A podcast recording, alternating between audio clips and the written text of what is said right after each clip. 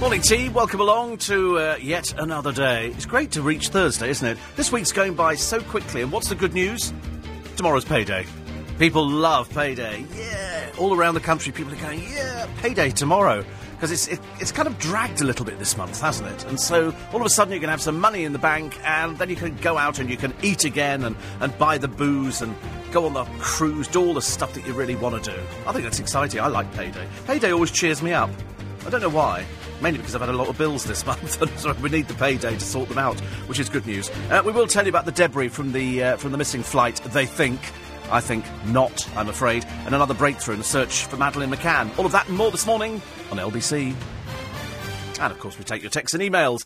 84850 steve at lbc.co.uk. Now, I give you that information, but at this precise moment, the internet's gone a bit pear-shaped again, so we have to wait. It's on, off at the moment. I don't know why they do it. I mean, mine's done it before at home. God, you feel like you've had an arm amputated, don't you? All of a sudden, when you don't have the computer, it's like, all of a sudden, my phone doesn't work. Why doesn't the phone work? What's the matter with the phone not working? You worry about stuff like that. There's lots of little things nowadays, and you think to yourself, how do we ever survive before the internet? I don't know how we survived. I remember LBC in the early days. We had a reference library and we had a cuttings library. In the cuttings library, somebody was employed every day to go through the papers and cut stories out. So they would cut a bit on Madeleine McCann, and then they would fold it. They'd stamp it with a date stamp, and it would go into a drawer. So if you needed to know stuff about Madeleine McCann, there was an archive of Madeleine McCann. We also used to start obituaries as well. For people you thought might not make it through the year, you would start an obituary for them. So we had one for all members of the royal family, and it would be little clips, either of them saying something or reporters down there to do it, so that if, in the event of somebody dying, you've then got an obit to play, and they would go, you get the obit, and you get it out. Now it's all digitally remastered, and so you've got everything. So you can put something together literally within, I should imagine, a few minutes of somebody dying. It's very carefully worked out, but when the internet goes down, as it has this morning, all of a sudden you start thinking, what the dickens are we going to do now? And then I think, well, we've got loads in the newspapers. There are loads of good stories to get your blood boiling. And I think it's good to have your blood boiling. Somebody said to me, oh, you're obviously a very angry person. No, not in the slightest. I laugh all the way to the bank. Believe you me, I have no trouble with anger management at all. I love exposing the frauds that are in the papers. I love weaving the stories in. I love talking about the deadbeat celebrities. I mean, I did laugh because with the producer, because Paudie's back. He's back from Ireland. He's been to see his mammy. And, my God, he's been catching up in London since he's been back. Anyway, so he did bring me back some white and black sausage. It's like that, because apparently it's a delicacy, as you know. When we talked about... Wait a minute, let me find the thing. Otherwise you'll have no idea what we're talking about on the programme. We were talking about white pudding, and I said I'd never heard of white pudding. And he said, oh, it's a favourite in Ireland. I said, well, I've heard of black pudding.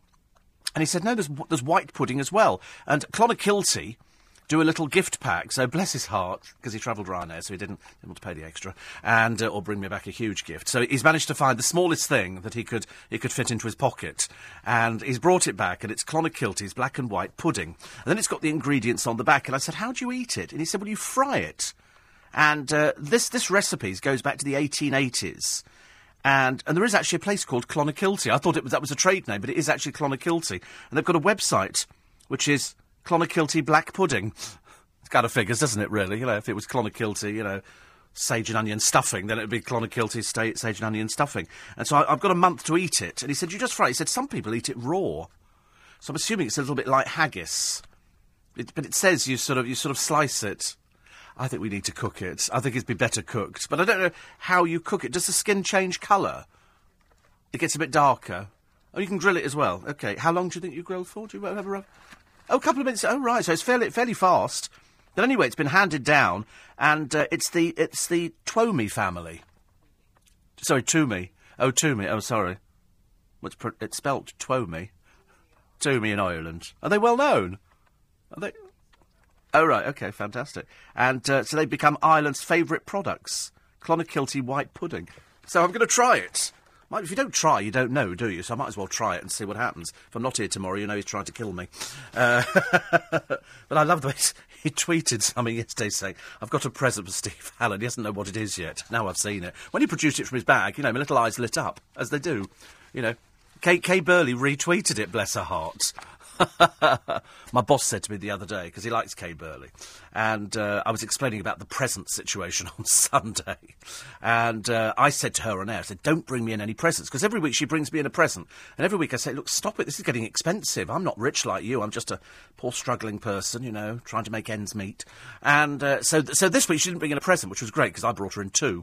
So that kind of made it. And she said, oh, you so-and-so. She said, that makes me feel guilty now. I said, no, it doesn't make you feel guilty.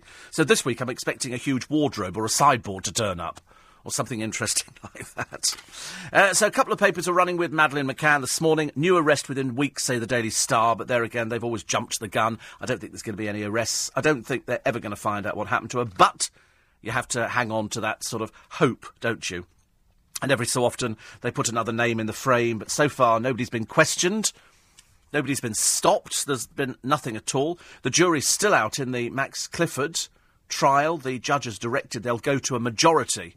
I think they've been out for 5 days. I think that's quite a long time to be out for 5 days on a case like this. But they obviously can't decide, so he's gone for a majority verdict. He's looking for... They've already lost a few jurors, though, haven't they?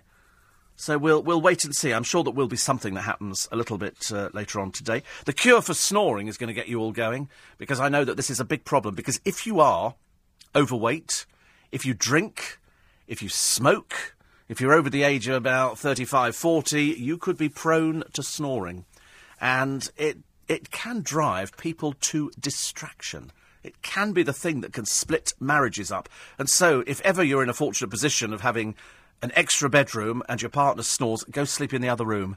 It's the only way that you're going to get a decent night's sleep. We had somebody here and he went off all sorts of things. He tried everything. Over the years, the so-called cures for snoring are legendary. And the only one that I can ever remember, because they did things like... I remember we had something once and you inserted it into your nose, like a little bit of plastic, and it opened up the nasal passage.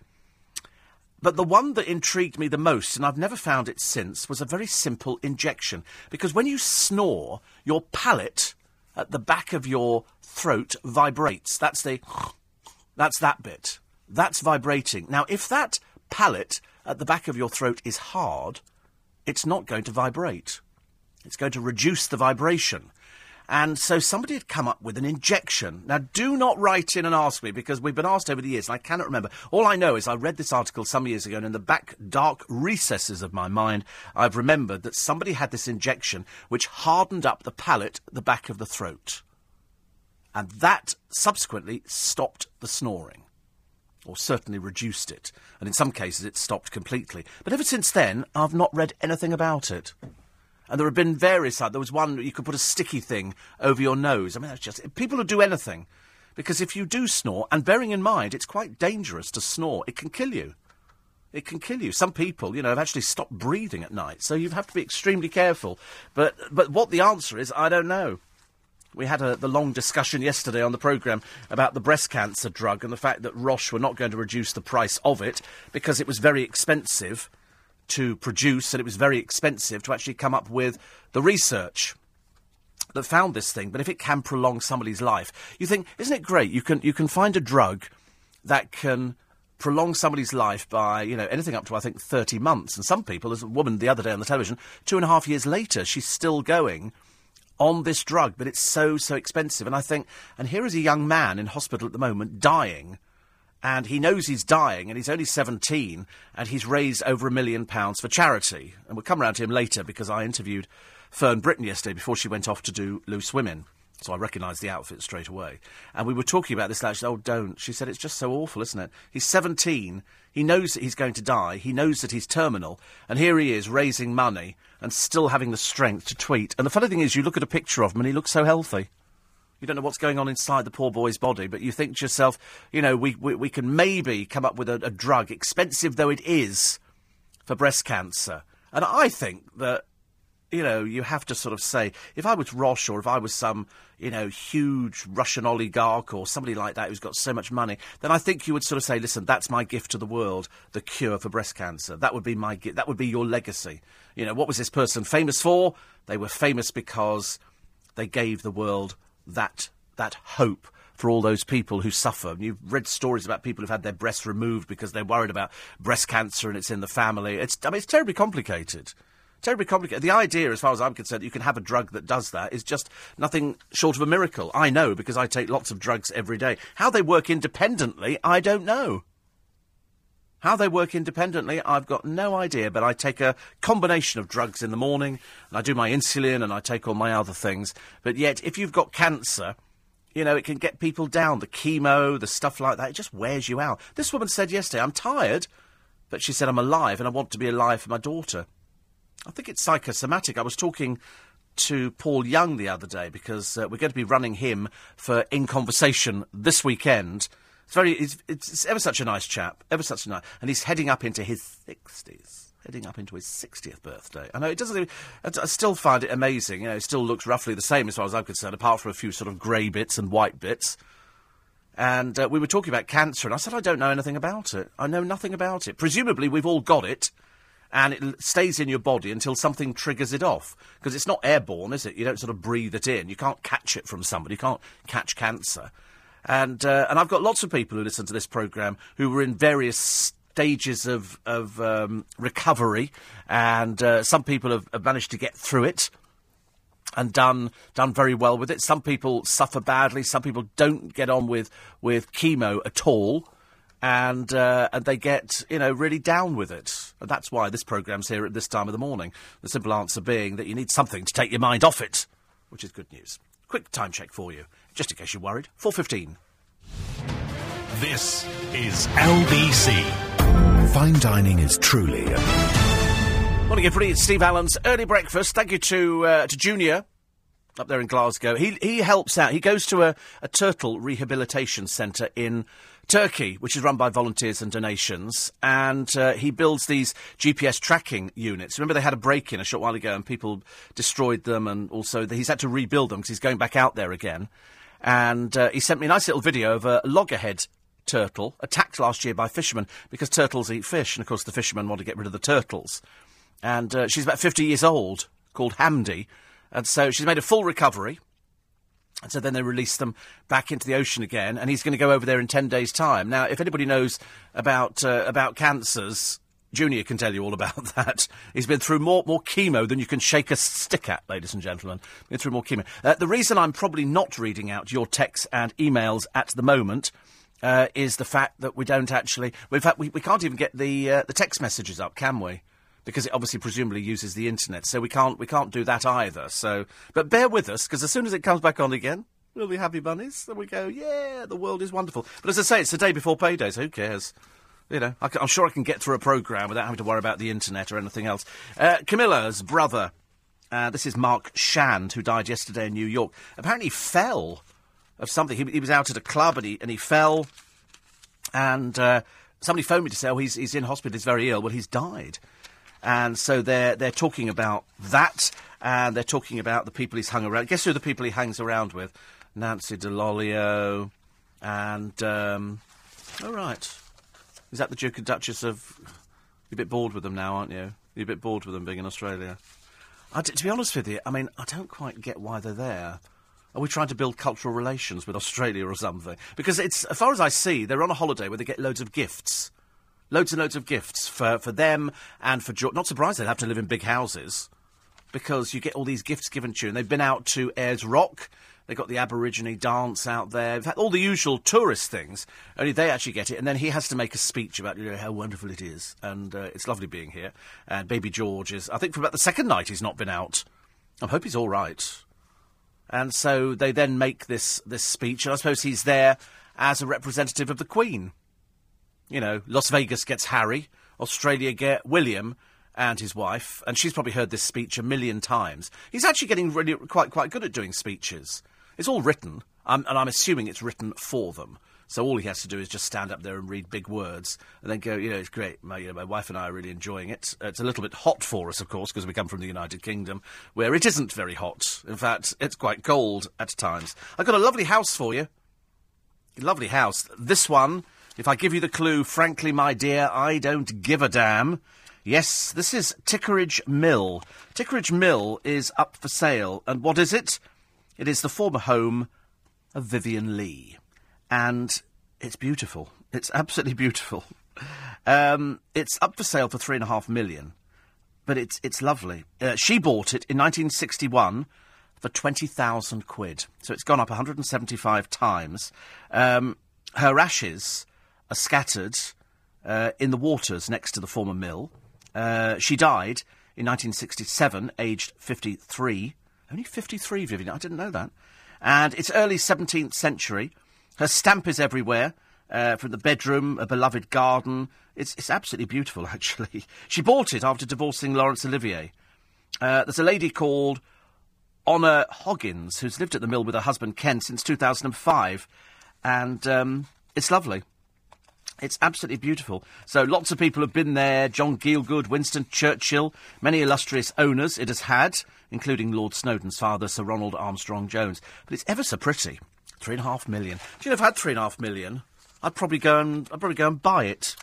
You know, just to say that, you know, it would be a fun house, because I love a house that's got a history. I love a house that's actually got, you know, somebody famous who used to live in it. Because that's always interesting, isn't it? Guess who burst into tears the other day? Everybody does it. There's always an emotional side to everything. And this time, it's, surprise, surprise, Andy Murray. He was granted the freedom of Stirling, and he was so overcome with emotion, he almost breaks down. Because it's terribly emotional. His voice cracked, and he said, I'm going to keep this very short, because there's a good chance I shall get emotional. And he says, I think everyone knows I'm extremely proud of where I come from. To get this honour means a lot. So thanks to everyone for coming, and I apologise for this behaviour. And he then signed autographs and everything. It's very emotional, that. It's very emotional, so well done to him. He's been given the freedom of the city. I don't know how long you get it for. I was watching one of these DVDs the other day on sort of the Pathé news reels, which is lovely. And you look at the people of the time, they have lots of artists who I'd never heard of.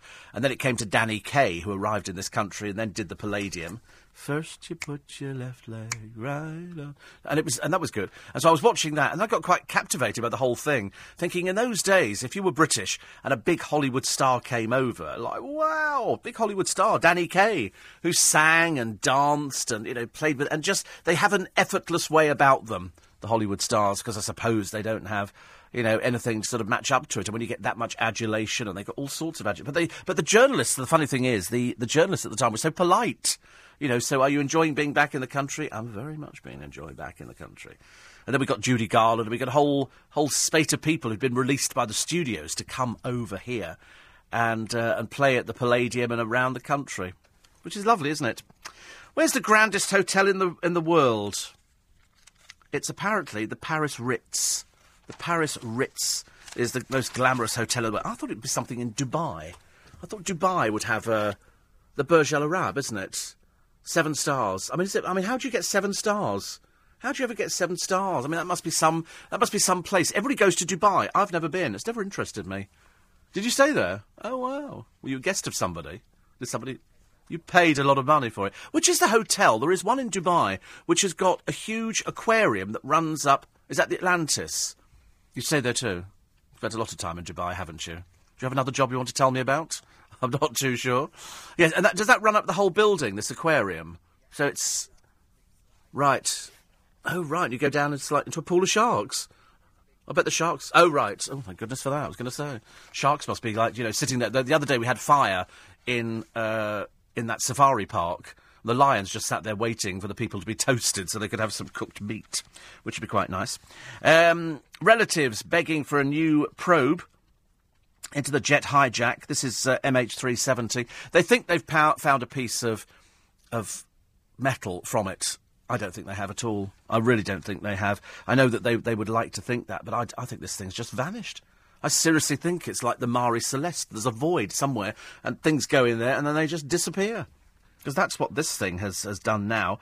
And they need, so says the Malaysian Transport Minister, to regroup and re-strategise everything to try and work out where they're... Because at the moment, they're like headless chickens. They've got no idea. Somewhere there is an aircraft. Somewhere there is an aircraft. I do not believe that it has blown up, you know, and destroyed everything. I just don't believe that's possible. There would be bits of debris. There would be seats. There would be luggage. There would be clothing. There would be seat belts. There would be something You wouldn't, you know, there would have to be enough explosives on that plane to reduce it to smithereens and put it through a liquidizer. So I think it's highly unlikely. So somewhere there is a plane either sitting at the bottom of an ocean or, I think, probably sitting, you know, in a remote part of a jungle, somewhere like that. But, I mean, it's so big, they've got no idea where they're looking. They've got no idea. So we've sent ships out there. God knows what that's cost. Small fortune, I would think. And we've sent people out there, and we've sent the little submersibles down there, and they found nothing. Mainly because they can't go low enough. They can only go so far down. We've sent submarines out there. I don't know what that produced. Probably nothing, I'm afraid. And so we're still as much in the dark as we were before. I think I might even subscribe to the fact that an alien spacecraft has taken the thing up there. As far-fetched as it seems, it's about the most likely we got so far, because we've got nothing at all. Apparently, if you want to forge a successful career, have a drink with the boss after work. Apparently, it's the best way. Having a glass together signals to an employer that a new recruit is a cooperative and productive partner. Exactly the message that most people try and get over on their CV. And I was watching this call centre programme, a little bit of it. I can't bear it. I can't stand it. It's a, you know, the people who work in it, they're obviously flogging something. I don't know what they're flogging. I can't remember. They've got a bloke called Nev who seems to run it. I mean, he's quite clearly the world's worst actress because, I mean, some of his acting is almost pathetically poor, I'm afraid. But they have to get 15 leads a week, and they've got a woman in there at the moment. Oh, Nev, incidentally, has been offered pantomime in Wales. So all of a sudden, it's another celebrity on the market. He came down the other... He was a bit boring on the one show. In fact, he was actually quite boring. So I'm assuming the whole programme is a bit staged. But anyway, so there they are in the call centre, and they monitor every employee every week. Every employee is monitored as to whether or not they've got leads, and they managed to generate some business. And they've got a lady in there. She might be called Margaret. She might not be. She's fairly old. Her husband's quite ill. And she's not doing very well with the lead. She's got that phone manner, which is, hello, how are you? Blah, blah, and they do this kind of thing. It's just a call centre. They're just flogging you some old tat. I don't know what it is. And so Margaret's there, and he looks at her sort of track record, and Margaret's not doing very well. And he said every company should have somebody like Margaret. She, you know, she dispenses sweets. She's got bonhomie. She's very friendly. She's lovely. But he said, if somebody doesn't generate business, that's what we're in the business of. We're in the business of generating business, and she doesn't. He said, so people have to go. He said, much as though you like people, he said, it doesn't come down to like, it's whether they can do the job. You know, I remember saying to my boss years and years and years ago, I said, yeah, well, what happened if all of a sudden my audience dropped away? He said, well, then we'd have to rethink it.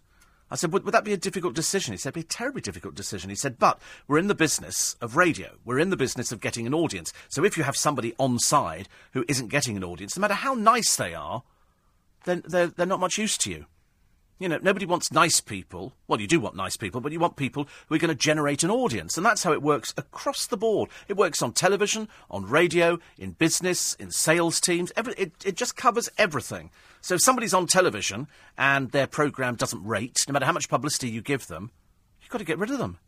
You get rid of them. Why would you have somebody who might be a lovely person? I've had, you know, agents say to me before, certain agents about a client, you know, that I've sort of said, oh, God, they're rubbish. And they've said, no, they're a really nice person. I said, I'm not disputing whether they're a nice person. It's the fact that they cannot do the job for which they're being paid a lot of money. And that way you have to get rid of them. And I know quite a number of people who've been dropped from on high. And, in fact, Ollie was talking about people who've been dropped before. I got dropped once, only once, in my entire career. Coming up, just 9% of us have super-fast broadband, despite 73% of us having access to it. LBC News Time, 4:30. With the latest headlines, Alex Stevanovic. Scotland Yard says 40 Syria-related arrests were made in the... So there you go. So if you want to move on in life, you have to win the boss over and buy him drinks. I just think being a good radio presenter is kind of enough. I think that you've kind of forged the barriers. But it's very interesting because when Ollie was talking about, have you ever lost your job? And I remember the day that LBC got taken over by another company and they decided to have a clear out. And so 24 presenters. And I can remember the day very distinctly because everybody got called in one by one and it started the same. We'd like to thank you very much indeed for, you know, everything you've done. But sadly, there is no place for you in the new company. And I remember sitting there kind of numb.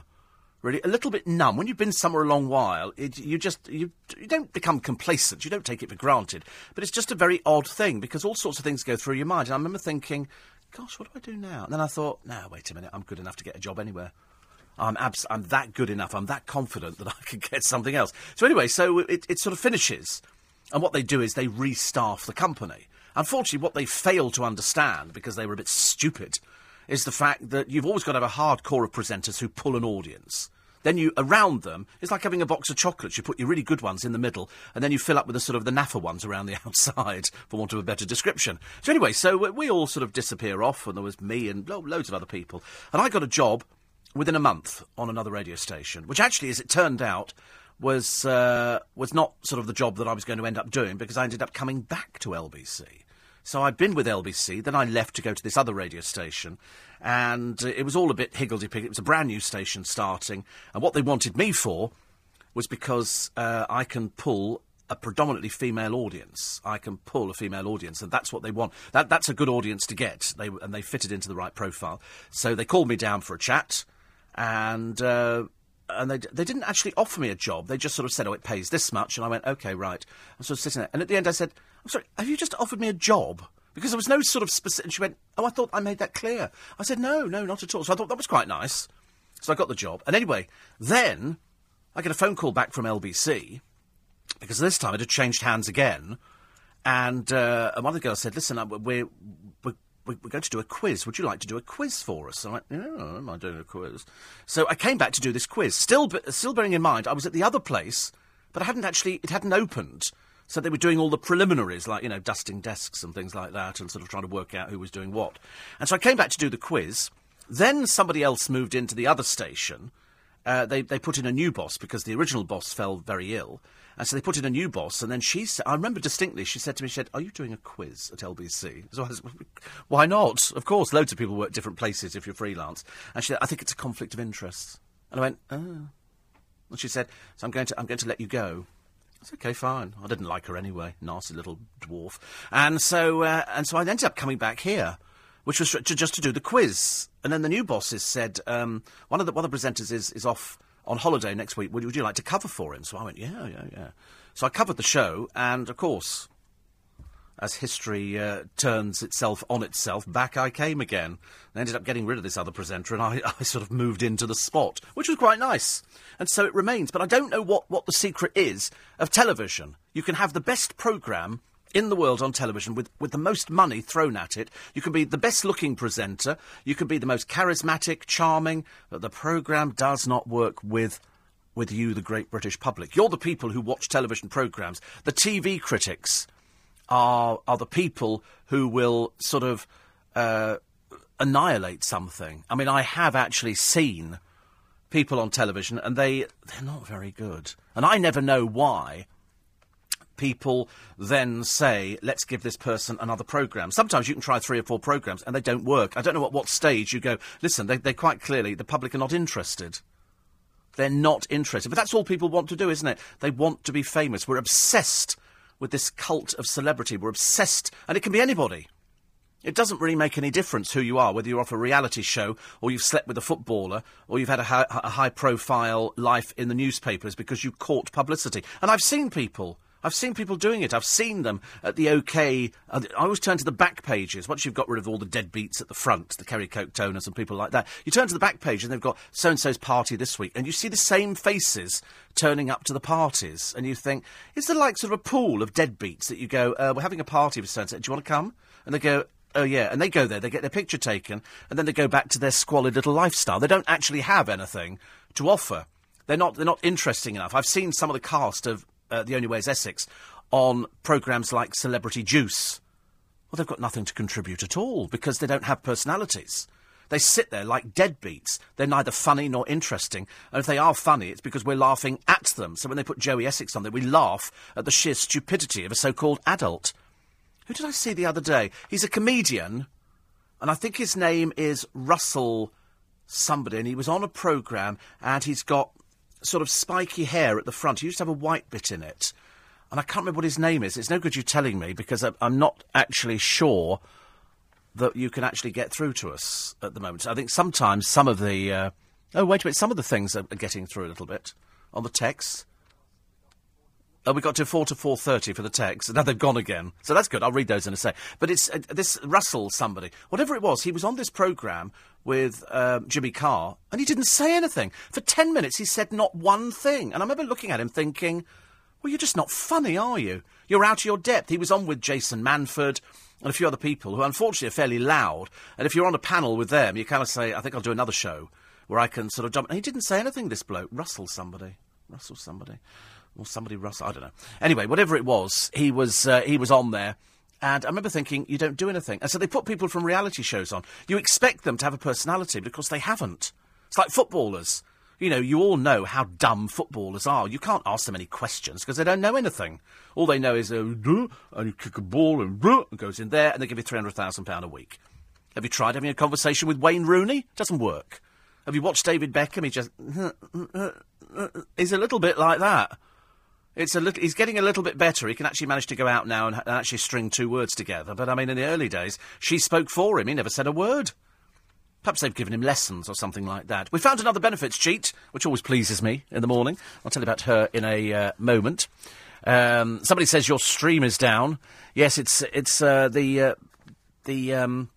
LBC app isn't streaming at the moment. So bear with us. So, engineering of work. Even as we speak, there are men in high places who are sorting it out. And they're rushing around the building like, well, I'll do it all. Get it all sorted out this morning. 84850, steve at lbc.co.uk. Nice to know how many people are missing the programme at the moment. I, of course, am still here, as usual. And you can probably pick it up on the podcast a little bit later on. Somebody else says, these are some that came into Oliver. I was amazed at Primark's. Shares had gone up, but there again, more of you are shopping there. Why? Because it's cheap. It's cheap. That's why you shop there. You don't shop there for the quality. Nobody ever says, I'm going to Primark for quality. You're going there because it's cheap. And that's why. And lots of people go there and you can get a whole bag of stuff for, like, you know, threepence. And that's why people go to Primark. You have to, you know, you go to Primark and you look at the people going in there and you think, I wouldn't buy anything in this shop. It doesn't appeal to me. But the people are going there because it's cheap. And if it's cheap, then... and that's why you go there, because you can get loads and loads of clothes for very little money. But they don't last as long. They don't last as long, which is a shame. 84850, steve at lbc.co.uk. Fern, you liked, says Noreen? Yes, I love the allotment programme she's on. I think you'd like it. Yes, and John Warrington is bon voyaging. He's off on a short holiday today. Lucky old John. Honestly, spends his life on holidays, that boy. He really does. Noreen spends most of her time up and downstairs, falling down them mainly, and John goes and does his holidays, which he likes. It would help, actually, as he's got a travel agency. So here is another benefit fraudster, and her name's Tracy Johnson. We told you about this one. She claimed, lying old, wizened old bag that she is, that she had a severe fear of open spaces. I can't go out. Lying old trollop, honestly. Anyway, it turns out she was working as a tour guide in Argentina. And so here she is. Her agoraphobia left her a prisoner in her own home, but she was living it up in a variety of exotic locations. She comes from Frome in Somerset, was jailed for a year at Merthyr Tydfil Crown Court, found guilty of falsely claiming 48 grand's worth. I'd be round there, I'd have the clothes off her back. I'm sick to death of these old fraudsters who are cheating you. There's another one in the paper today. She's cheated it. She's paying it back at £10 a week. But, of course, as she's on benefits because the fat, lazy, slovenly old cow can't work, you're paying for it. She's actually paying for her benefit fraud out of the benefit. It's hilarious. Anyway, this old bag here, Tracy Johnson, and I tell you, if ever I bumped into you, love, I'd be egging you. Oh, I tell you, I'd be holding you face down in the mud. All she's paid back... It's £600. And just to make you feel really sick, she ain't paying back any more. Why? Because she's spent it. Do you know, if anybody bumps into this old bag out there, I'm expecting to throw rotten vegetables at her. Really make this woman... If you live next door to her, oh, blimey, poor you. Poor you. 48 grand in benefits. And what is the sentence? A year. She'll be out in a few months. She'll be out in a few months. You know, it beggars belief, doesn't it? It's so easy in this country to get fraud. In fact, the other fraudster, the other one who think I got roughly the same amount of money, said it's so easy to do. I thought, of course it is. Of course it's easy to do. That's why they do it. But they don't have to pay it back. They don't have to pay it back because they haven't got it anymore. Well, I'd be stripping their house out. So when they go back, they've got nothing there.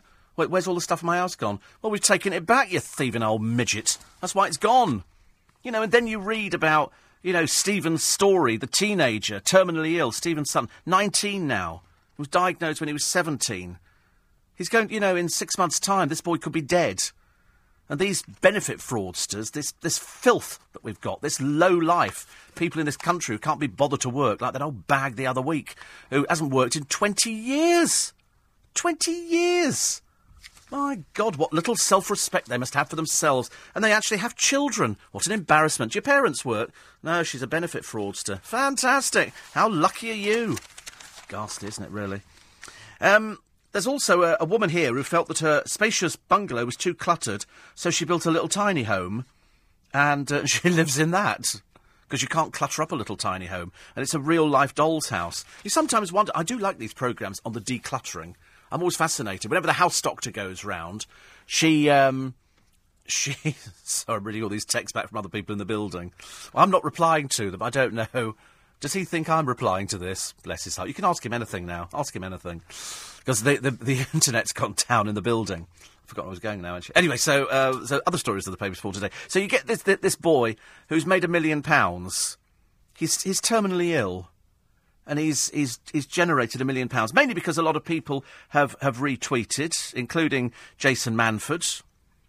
You remember Dirty Boy Jason, don't you? Joe, to be honest with you, I mean, sometimes I like Jason Manford, other times I think, what a complete prat you are. And then other times I think, no, I don't think I like you. And then I think, yeah, I do like you. I'm very fickle with so-called celebrities. I think he's actually quite funny. He was certainly funnier than this other bloke on the television the other day. He never said a word on these quiz shows. But it was like watching a rerun of Celebrity Juice when they put some people from The Only Way is Essex who just think you have to turn up and go, oh, like that. They're a bit simple. And I just don't know where they see their lives going. It's like you look at poor Arge. He's not fun. He can't contribute anything because he doesn't have any funny showbiz stories. He doesn't have anything at all. He has nothing to contribute apart from the fact that he had sex with Gemma Collins in a cupboard. I mean, you'd keep that quiet from people lest they laugh at you. And he went out with Lydia Dim and he's been out with Amy Childs. So the fat boy pulls. Hilarious, ladies and gentlemen. Unfortunately, no personality. Great shame. Coming up after the break, think you tip well. Justin Timberlake left how much behind for a nightclub waitress in Cologne? It'll make you feel a bit sick, actually. This is LBC. Time now, 5:15. This is LBC. BC. Morning, everybody. 5:12. This is what everybody listens to. And shortly throughout the entire country. In London, we are #1, as they say. It's nice to have your company. Apparently, Primark prices have gone up, but the quality is still the same old rubbish. I think it's... But people go there. You're not going there for quality. You're going there because it's cheap. That's what... You know, that's what you go there for. You're not going there for sort of super quality. If you want super quality, go to Selfridges or Harrods or somewhere like that. I love it. We were talking the morning about Airheads. And Superdrug had a 50th birthday party. Hilarious. Superdrug, a 50th birthday party. And who do they manage to get? That well-known raconteur, wit and socialite, Lauren Pope. Not only do you get Lauren Pope dragging herself up, drag being the operative word, but speaking to the Mail Online, Lauren said, it was lovely, because she's got that kind of voice, bumping into some familiar towy faces. I know, with a 10-ton truck would be quite good. Especially Lauren Goodger and Lydia. This is Lydia Dim, who's back filming again, because a bit cold on the outside world. Poor old Lauren Poppy. We don't know what she does, actually. She's had her boobs done and everything else, like indeed they all have. But imagine bumping into Lauren Goodger. You'd think you were such a low-rent party, wouldn't you? I'm sorry, who else is here? Have any A-list people? We've got Louisa Zisman. Yeah, right. And who else? Lauren Goodger. Lauren who? She's not still dragging her fat carcass around, is she? And Lydia Dim. Oh, my God, what's she... I'm businesswoman. Businesswoman, she wrote to me. I'm a businesswoman. Of course you are, love. In your mind. In your mind. But anyway, and also they had somebody else. I don't know who else it was there, but... I mean, and they go, and as usual, she looked gorgeous. Lauren Pope just looks like the oldest thing you've ever seen in the entire world. In fact, actually half of Towie are looking a little bit desperately sad at the moment. They need to sort of inject some younger people into it, because the old mingers they've got on there at the moment... I mean, Nanny Pat... Still looking like a blooming roadmap of the Sahara Desert. And then there's the Wright family. Oh, they don't bear any examination at all. The mother's vile. Absolutely vile. I mean, I'm warming to Jessica. Only because she's trying to stay loyal to her boyfriend. And then you've got the ghastly Elliot Wright, who's the biggest drip under the sun. Old man hangs around with young people. Hello, hello. Sado alert. Guess what's coming up for sale? I thought I might buy it. because it's going to go for about 17 grand, and it's a piece of iconic film memorabilia. It is the hat worn by John Wayne in a number... I think he wore it in Comanchero, he wore it in El Dorado, I think about 5 films he wore this film in. Sons of Katie Elder and The Undefeated. Sons of Katie Elder, great film. And so they reckon... Oh, the starting price is $17,000. He featured in around 170 movies, John Wayne. He was the archetypal, you know, big butcher to get off your horse and drink your milk. But he wasn't like that at all, actually.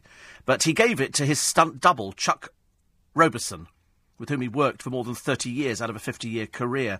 The sale is next Tuesday. Laura Entema, auction manager at the Nate D. Sanders, says the hat not only has cinematic value, but personal value too. Well, what do you do with it?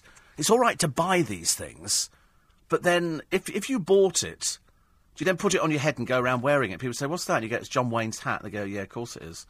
Or do you put it in a museum? I don't know.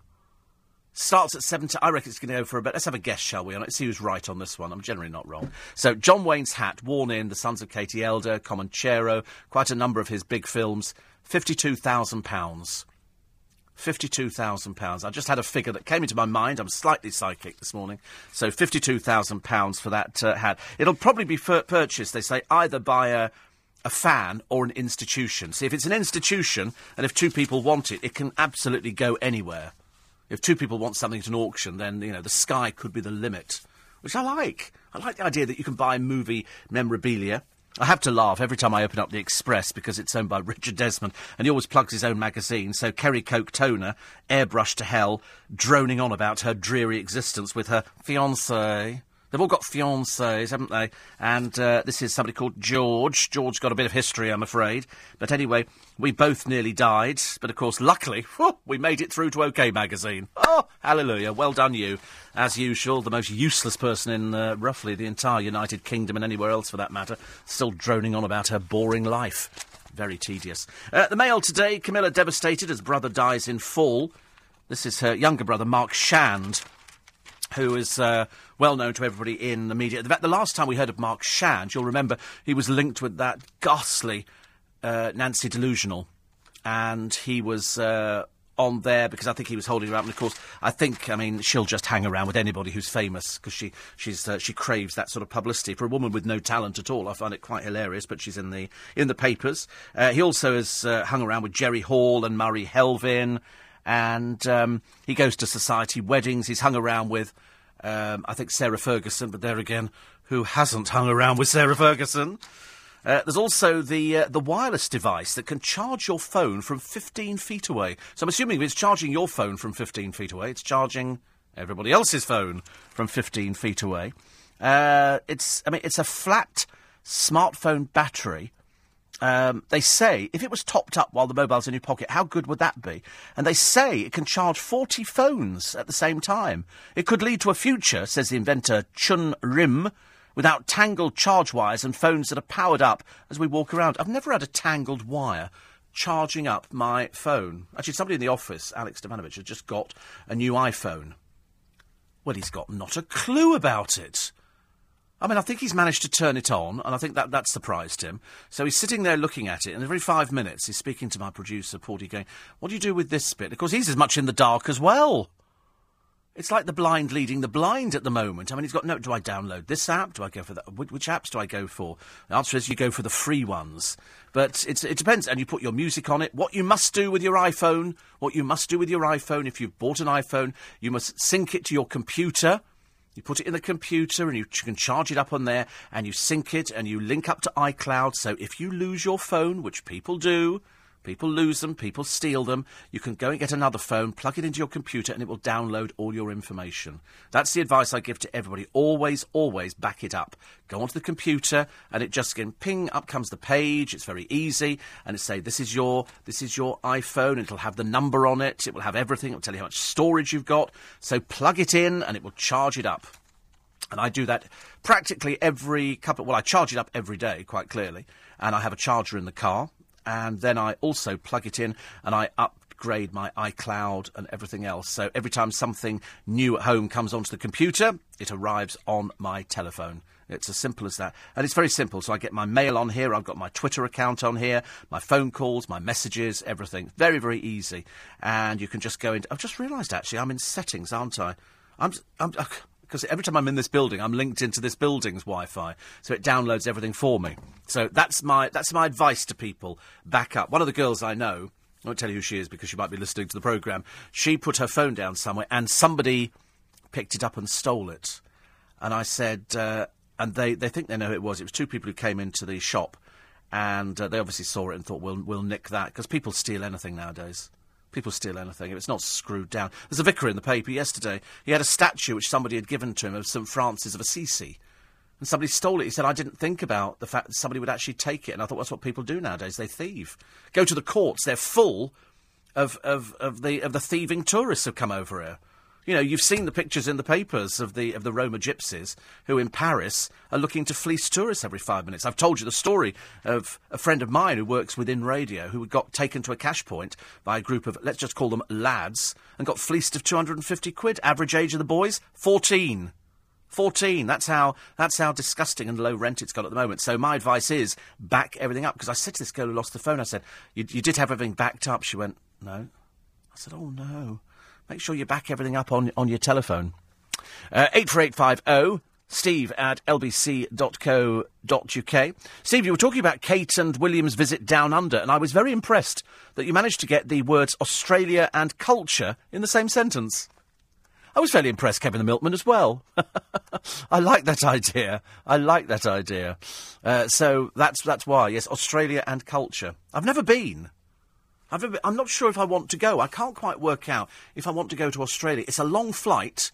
I'm OK on long flights. Believe you me, I don't have too much trouble on long flights. But I don't know. Is there anything there at the end of it that I'm not going to get by watching Neighbours? You know, is there any advantage? I mean, are they known for their food in Australia? I don't think so. You know, you don't go, let's go to Australia for some great food. You know, whereas either let's go to Costco for some great ribs. You know, some nice cooked rib. Oh, I can eat ribs now. We used to do it years ago when I used to come into the studio to do an overnight programme on LBC. Because this is breakfast, by the way, just in case you're wondering where we are in the day. This is breakfast, because London's a 24-hour city, and it's for people who work all the time. And I used to go and buy 3 boxes of ribs and bring them in, and me and my producer Mandy would sit down, and at the end of the show we'd have the ribs and we'd stick them in the microwave, and then we'd take them out at about 5 in the morning. And we'd sit upstairs and we'd gorge ourselves on ribs. And to be honest with you, it was the best time to eat ribs in the morning because it was just the time that you were so hungry that you could eat them. And they were lovely. They were absolutely delicious. And you came out and your fingers were all messy with all the gunk on them, which was fantastic. 84850 steve@lbc.co.uk. At the moment... the internet is down. Things are getting through spasmodically. As occasionally a text will sort of pop up, and I'm reading them all out as they come in. I'm reading everything out on the programme. So you just have to bear with us. We have a team of engineers, even as I speak, who are rushing around like headless chickens going, we've got to save the Steve Allen show. We've got to make it work. He's got to have the internet. Otherwise, how does he speak to the thousands of people? And the answer is that until it's working, we can't. But we'll do our best. Oh, people still complaining about Jamaica Inn. 800 complaints. I didn't watch it, but apparently a lot of people having trouble hearing it because there was something the matter with the mix on the sound. And unfortunately, 800 people never watched it. About 3 people watched it. It started off with 198 complaints. And that's because I'm terribly disgusted with the BBC. I don't pay my licence fee, so I can't hear your programmes. Although, to be honest with you, that's sometimes the best way. And then, by that time, it goes onto the internet, and then a few other people who haven't had any contact with anybody for years decide to jump on the bandwagon. Plenty more to come. Your Thursday early morning breakfast. Celebrity Big Brother chiefs, apparently, want Kelly Brook's ex-gladiator boyfriend, Tornado. I mean, how camp is that? Tornado. What were you, darling? Tornado. All right, what were you? Gladiator? Really? Of course you were, love. They want him for Celebrity Big Brother. Strange, actually, because he's neither a celebrity nor intelligent, as far as I can see. He says he's too famous for it. Oh, dear. Oh, Kelly. I fear another disaster, love. Wetherspoons in Kent put up the Union Jack instead of St George's flag so as not to offend people. There's a woman suing her neighbour after her pet duck attacked. And a survey finds that traffic wardens, lorry drivers and fast food staff have the least attractive jobs. It's LBC. I'm Steve Allen. It's next. on LBC. Morning, everybody. Still have no internet, I'm afraid, this morning. So, I mean, you can continue sending, because I'm assuming that once the system is up and running again, we will start getting them through. And we get them through dribbling at the moment. The texts are coming through little by little by little. So you just have to bear with us a little bit. So the Duke's hat is up for sale. Jamaica Inn, 800 complaints now, which is a little bit of a shame. I suppose people have got nothing better to do. But if the sound quality is not right, then it should have been vetted before. And are you one of those people who is now bored witless with the Duke and Duchess of Cambridge? Now we're pretending to be DJs. It doesn't get any worse, does it? Why the width of a woman's hips reveal her appetite for sex. Sorry to mention the SCX word at the moment. Another one here. Oh, it's great. We seem to be back with the tech, sort of. And another one here says, I know somebody who's receiving welfare and inherited 150 grand and is a right in Meldon Markets. Well, you shop them. You shop them. There is a line for shopping people who are claiming benefits. And if they've got money in the bank. And you shop them. It's all done totally anonymously. In fact, I can't remember what it... Oh, sorry, I'm just trying to read my other things here. I think it's called... what do they call it? Would it be Benefit Hotline or something like that? I don't know. Benefit Hotline. Let's have a quick check, actually. No, it's not Benefit Hotline. What would they call it? Social Security Hotline or something like that. It's definitely something where you can phone up and you can shop somebody that you think is cheating the system. And I can't remember what the blasted thing is called now. I did have its number because we gave it out to a few people. We did it on air, and you can just phone up. Tax and Benefits Confidential Helpline. Lovely. Lovely. Thank you very much indeed. Tax and Benefits Confidential Helpline. And so you just phone up and you can say, I think this person... And then they investigate. You don't have to give your name or anything like that. You could even, withhold your number. It makes no difference at all. No difference. Didn't John Wayne thump a woman in one of his films? It's only acting, dear. It's only acting. He didn't really thump a woman. It's a pretend. It's a bit sad, isn't it, when somebody actually thinks that, it was real, which I find slightly disturbing. It's like people actually believing things you watch on the television are actually sort of serious. Claudette, a very happy birthday this morning. Being in your age range, she turns 50, says Crystal, today. She's probably one of the most avid listeners south of the river. Oh, listen, we've got so many people at the moment. We seem to be increasing on a daily basis. And literally, I get new texts and emails every day from people saying, been listening for ages, never written in. Never written in. So there you go. So Claudette, a very happy birthday today. And she'll be listening in this morning on her way to work. Lovely. See, I like people doing that. I like people going off to work. It makes me laugh when sort of people say, I suppose in other parts of the country, if you live in some little tiny village near Widnes, nothing sort of stirs until 8 o'clock in the morning. This is London. This is the capital. If you're in Edinburgh, there'll be people up who work all night in the bakeries, people who work in the service industry, people in hotels getting everything ready. So we don't actually have what we call night shifts in London. It's just called normal. There are loads of people in this building working today. There are some people staggering around Leicester Square going, oh, drink. And we're fine. We just wander out the building, go and get breakfast. And it's lovely. There'll be people getting up to get all the cafes ready to start doing breakfast and all the hotels. They'll be doing it. We have people delivering milk. We have loads of milkmen on this programme. We have postmen. Everybody. Because it's normal. This is 5:10 nearly coming up in the morning. This is a normal time. Normal time. People go, it's the middle of the night. You go, only if you're on drugs or very stupid is it the middle of the night. Normal day for most people. Normal day. 84850, steve at lbc.co.uk. We're trying to... We're trying to get them in, but they're falling a little bit short at the moment. But we are trying. We are trying. I could do the weather for you today. Will that help you? Would that make you feel a bit better about life? I did the weather. Okay, today mainly dry after the mist has cleared. I can see clearly now. Lorraine has gone, and it says here sunny spells this afternoon with a chance of some showers. Oh God. Why do we get in this country? It's the same every day. It doesn't matter where you are. You could be in Stornoway. You can be in Withensea or Hull, and you can be in Birmingham. And again, you get the sunshine and showers, don't you? Every day, what's it going to be like? Take your umbrella. Take your umbrella. The wind remaining light. It will feel warm. Currently 11 degrees.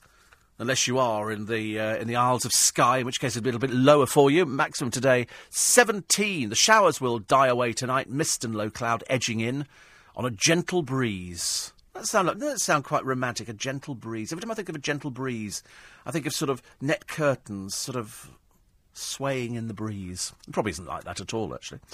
So the Duke and Duchess are down... in Australia, and so then they get to meet some people at a music project. I mean, dear God, they must be so bored with this.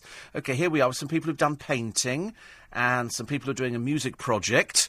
And they go, OK, that's nice. And that's where they go, would you like to give your, you know, some idea, would you like to do a bit of mixing? You think, oh, forget, they're royals. What are you doing, taking the mickey or something out of them? They're royals, they don't do mixing. You know, I mean, they go around and they shake hands with people. They don't do mixing. They don't know what DJing is. You know, you don't want William to think that he's actually trendy. How can you be trendy wearing a suit that was made in the 1940s? It's, you know, it's just not right. But again, I mean, they're all offering this souvenir thing. I mean, does it make any difference? And you know me, I'm a big royalist. I've always been a big fan of the royals. But I just don't understand what these overseas trips are. If it's the Queen, great. But not dragging some poor little kid round there, poor little George. How did he cope? You know, when you go on the aircraft, you always go deaf, don't you? And you have to swallow a lot, so they give you sweeties, and they come round, and they give you sweets, and stuff like that. I wonder if they did that for him as well. So here's this woman in the papers. She's in all the papers today. Her name is Louise Coulter. She's a benefit fraudster. She's another crook. She's bent as a 9-bob note. And the judge, Beverly Lunt, in this particular case, has condemned the ludicrously low guidelines for sentencing welfare fraudsters, after handing one woman a punishment that would see her clear the debt only if she lives to 105. Judging by the size of this fat whale, she's not going to live much longer.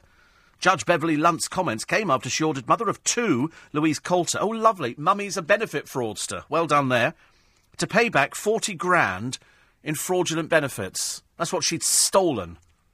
She's 38. She doesn't work, of course, because she's obviously too fat. And she's paying it back at £10.95 a week. Riveting, isn't it? Absolutely riveting. It's just a joke. So it's going to take 67 years to repay. I mean, it's just amazing. She's also been given 20 weeks in prison, the most severe punishment she could impose under current guidelines. I'd stick her in there for 10 years. I'm sorry, love, you go to 10 years. And solitary confinement, we don't care about it. You can die in there as far as I'm concerned. I couldn't care less. Anyway... she could be free after serving 10 weeks if she maintains good behaviour. Well, if she's managed to fiddle the benefit, I'm sure she can fiddle the good behaviour, malarkey. It was unlikely that the stolen money would ever be recovered and said the payback scheme was clearly not acting as a deterrent. Of course it isn't. Of course it isn't. Burnley Crown Court heard that she claimed income support, housing and council tax benefits. She signed a form declaring she was single and said she had no income other than child tax credits. And nobody checks! Nobody checks it. That's what's so hilarious about this, that you go in there and you put it out, and then they carried out surveillance, because quite clearly somebody shopped her, thank God, and she shared it with her partner, John Wilcox, going to and from the address. His car was usually found either parked outside or his workplace, a logistics firm. She bragged about buying new widescreen televisions, three-piece suite gas cooker worth about £1,000. When she was caught, she's got two children, 8 and 13, mummy's a fraudster. She pleaded guilty to 3 counts of dishonesty. Mummy's a fraudster. That'll be embarrassing for the kids at school, won't it? Kids pointing and going, my mummy says I'm not allowed to play with you anymore because your mummy thieves off the estate. And my granny died in hospital because there was no money because of your filthy mother, Louise Coulter, who stole. So the local hospital didn't get the money that it should have done because £40,000 has gone missing and you've thieved it. What makes you, you know, what God-given right have you got to actually, you know, cheat the public and cheat the hospitals out of their money, you lowlife? But at least the other one's been prosecuted, Tracy Johnson. This is one who claimed she was agoraphobic. Another, these people tell blatant lies. Why don't they just put them on a polygraph? When you go in there to claim benefits, put people on a polygraph. Sort them out straight away, wouldn't it? Just have to go in there and they go, OK, so you're what? What's the matter? I can't move. There was one woman, they did her on the television because, and now it makes family viewing. And it was one of these programmes where they had this woman, and every time the people went round from welfare, the house was in darkness, the curtains were drawn, and she sat there with dark glasses on in the sitting room because she was playing the part. The moment they'd left and she'd continued getting all this benefit because she couldn't go out, she was in a wheelchair, she had to have the kitchen adapted and ramps put in and all sorts of things. She was working in a local cafe in the park. She just took her little disguise off and went out there. And you think, I'd hang her. I'm sorry. I think hanging is the way forward. Oh, it's unbelievable, isn't it? Unbelievable. And here is a very funny picture of a lot of elephants lying on the ground. They're not dead. They're drunk. What they've done is, these elephants started eating fallen marula fruit, which had began to ferment on the ground. Now, when eaten in enough quantities, the fruit has an intoxicating effect. So these elephants were sort of eating it, and then they just keeled over. You know, you don't want to be around when an elephant falls on top of you. It's unlikely to make them drunk. But it's some sort of toxin. So the elephants go, I really haven't got the strength to do anything at all. Crash. Crash.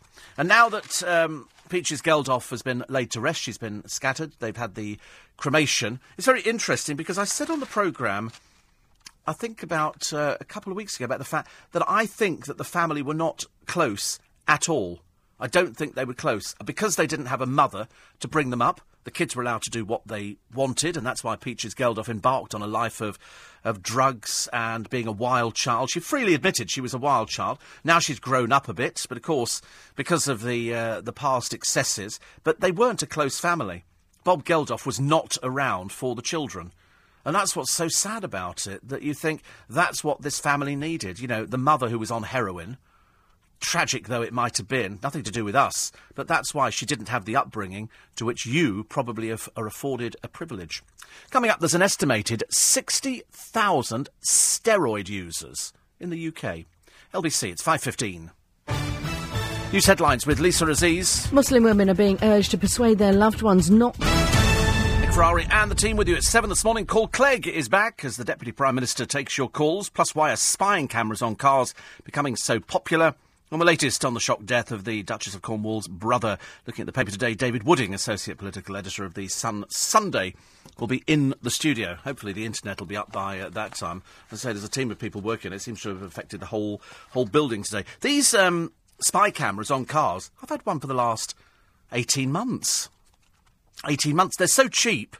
And the reason you should have one, and they use them in other countries, America, they're very popular, Russia, they're very popular, is because there's so many people staging accidents now. And when I say staging, crooks are staging accidents. People who will deliberately get shunted by you and then they claim against their car insurance.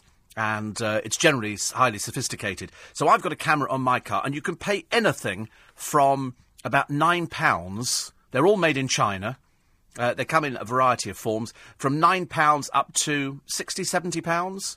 £60, £70 you get and what you get for that on a 60 quid camera or a 30 quid camera is you get a suction pad with a camera, which is pointing out, and a screen at the back, generally about 2 inches by 1 inch in HD.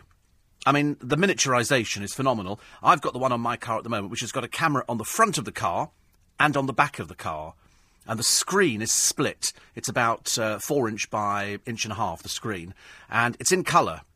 I mean, you know, I think I paid something like £45 for it. It said it did come from China. But there again, most of the good technology comes from China. And well, you have a SIM card with it. And so depending on how big the SIM card is, determines how much footage you've got on it. And you just download it to your internet. So in other words, you do it on there for a journey. And then you just sort of erase it if you don't want to use it, if you don't want to use any of that. But it's there in case of accidents, but as I don't have accidents. But it's very useful to watch everybody else doing bad driving on the motorway. And they're so cheap. Just go to Amazon, type in dash cam, and there's... I said, well, we would be doing that this morning if, of course, we had the internet, but we don't. And they're very cheap. Very cheap. But just bearing in mind, they all come from China. Some are sort of from this country, but I think they've always been sent from China, all the ones that I've ever bought. So Nick will be talking about that later on. But I've had one for ages and ages. Ages and ages and ages, just so you can prove that there are some really bad drivers. So here is this man. This is Stephen Sutton. He's dying. He's got cancer. He was given cancer, I think, colorectal cancer, He was very fit. He did athletics. He did everything. It just goes to prove it strikes, you know, even the fittest of people. And he wanted to help people. And he's still alive. And he wanted to raise £10,000 for the Teenage Cancer Trust. 10 grand. That's all he wanted to raise. He thought that would be quite nice. And then it went above £10,000. And then people kept retweeting. And he put together, as a lot of people do, a bucket list of things they want to do before you die. He wanted to raise £10,000 for the Teenage Cancer Trust. He's done it. In fact, he's done the million. He wanted to skydive for charity. He's done it. He wanted to organise a charity party. He's done it. He was going to have a charity waxing and head shave. He hasn't got round to that yet, bless him. He wanted to write a book. He's done it. He wanted to organise a charity football match. He's done it. He's been busking. He's done the charity gig. He's persuaded local schools to have a get wiggy with it, non-uniform day. He's done charity balls, charity quizzes, hosting a charity come dine with me dinner party for friends. He's organised a flash mob. The thing he hasn't done, he wants to visit a famous waterfall. Now, he's not well enough to go and do that now. As he said on his website... He said, that's it. He said, I wanted to prove that there's been a purpose to my short life. And there was a lady called Jilly who tipped the balance with her £10 donation. And she pushed it into the £1 million. Thus getting the message, looks like your wish will come true. But Stephen warned his condition was dire, telling his followers, I think this is just one hurdle too far. He thanked everybody as the donations continued to pour in at £50 a minute and declared, that's it from me, and thanked everybody. He added two words of advice, enjoy life. He's going to die. There's no two ways about it. Bless his heart. He's raised that £1 million. There's a few things he didn't. He wanted Tim Minchin to write him a song. He didn't get that one. And he wanted to visit Machu Picchu. Isn't it funny? That's on my wish list as well. Machu Picchu. He wanted to... I mean, there was a few things... He did want to find somebody with more surgical scars than him, and he's found that. Somebody with more surgical scars. He wanted to get his name into the Guinness World of Records, which he didn't get. He wanted to meet Jimmy Carr. He's done that. He's done his drumming. He's done some public speaking. And there's a few things which he probably won't be able to manage now. But whatever it is, you look at a picture of him, and he looks the picture of health, because you don't know what goes on inside.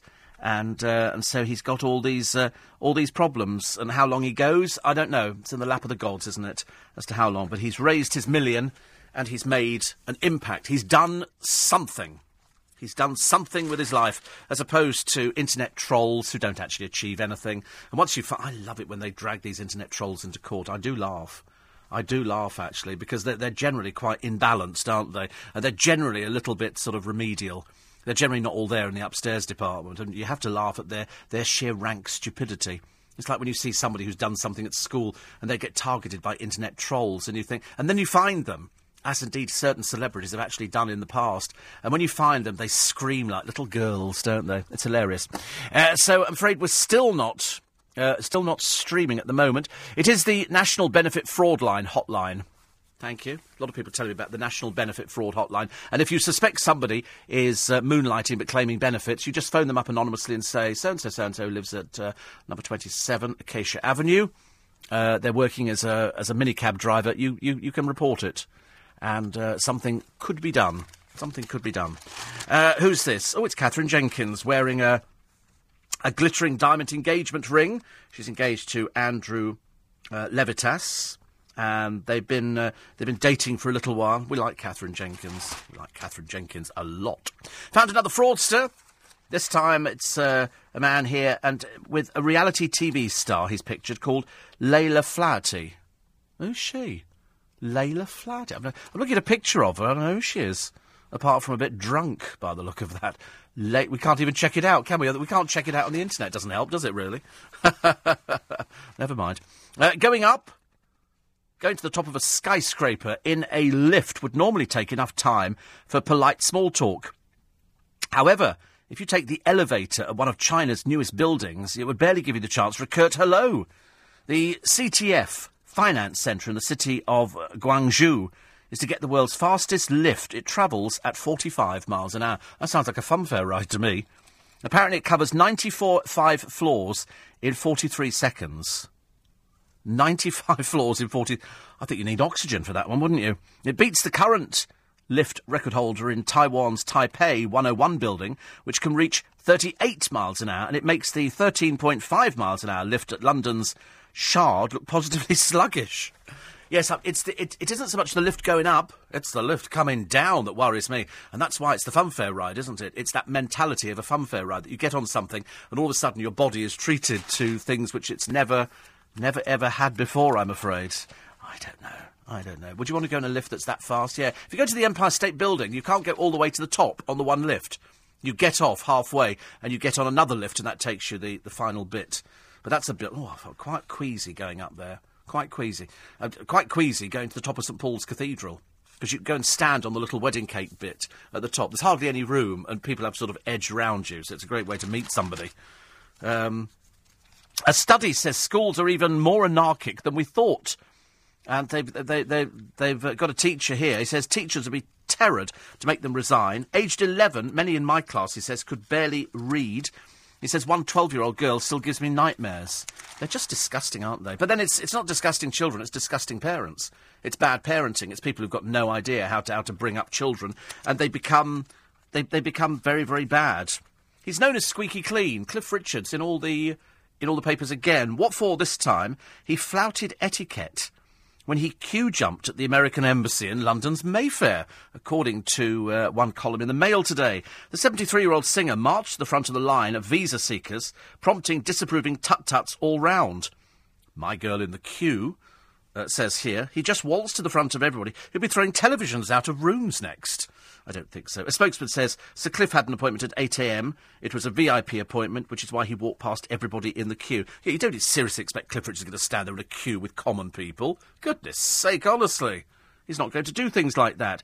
He's a VIP.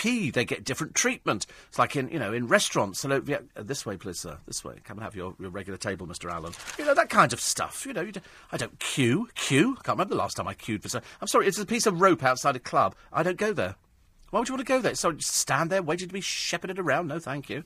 Coming up, you can pay £33,000 to get married, 695 feet in the air in Dubai's 7-star Burj Al Arab helipad. That's not easy to say. It's LBC. It's 5:30. With the latest headlines, Lisa Aziz. Muslim women are being urged to persuade their loved ones not to go to Syria to join the...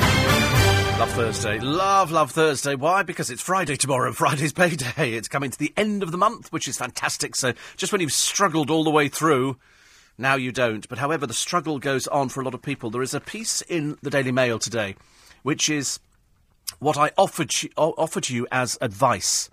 It's the headline is How to Turn a Middle-Class Woman into an Online Gambling Addict. And let's just put these names in the frame for you. Listen very carefully to this story, because this might be you. Andrew Muir knew his wife Sheila, we've changed the names incidentally, enjoyed the occasional flutter playing online bingo. Lots of people enjoy online bingo. Last year she was thrilled when she won £137. She'd recently been made redundant after a 20-year career in marketing, and he thought she deserved a little luck. The gambling website Kitty Bingo, I've never heard of it, but I'm assuming there's loads of these gambling websites, but this one is Kitty Bingo, sent several boxes of Thornton's chocolates to the couple's home. He thought little of it. Then they sent a huge chocolate Easter egg. He thought it was standard free gifts sent out to anybody who used the site. Even when the 65-year-old retired financial services worker opened a letter from their bank stating they'd exceeded their account overdraft limit, he decided it must be an error. They'd never gone into the red during their 40-year marriage. The bank told him there was no mistake. And that's when he realised something had gone very, very wrong. He showed his wife the letter. She broke down in tears and confessed that she had spent more than £20,000 on Kitty Bingo. Sheila says, I loved my job. Without it, I felt useless and on the scrap heap. It sounds stupid, but I was at home alone and was desperately looking for a way of making some money. I won at first, and when I started to lose, I played again to try to make the money back. Because it was online, it was like Monopoly money. I didn't notice it had gone. Before she'd started playing online bingo, Sheila had only ever gambled once before on a fruit machine, and she won £250. Once she started playing Kitty Bingo, she found herself logging on in bed at night, Her husband was asleep, and she was losing as much as £1,000 a day. Kitty Bingo promised prizes of up to £50,000. Other similar sites target women, including 888 Ladies and Pink Casino. Scores of such websites have sprung up across the internet. And they put, you know, cupcakes and cartoon animals, and it's gambling. At the end of the day, it's gambling. And you're supposed to gamble responsibly. You see signs in all the windows, but obviously it's very easy to get hooked. Apparently, the chocolates and the eggs were gifts from the website Loyalty Club. A spokesman for Kitty Bingo said, though the website couldn't comment on individual cases, they allow customers to set a daily limit. All they need to do is contact the customer services department. So lots of people do to manage their spending. However, Sheila spent her £20,000 redundancy payout and reached her £6,000 credit card limit. And she is known as the Glambler. That's what they call them now. They're ladies who are middle class. They've got a little bit of cash. Well, not if you gamble online, I'm afraid. And they've developed a habit. And they put pictures of kittens up there. It's all very lovely. But you have to be so careful because you're playing against a computer. You're playing against a computer online.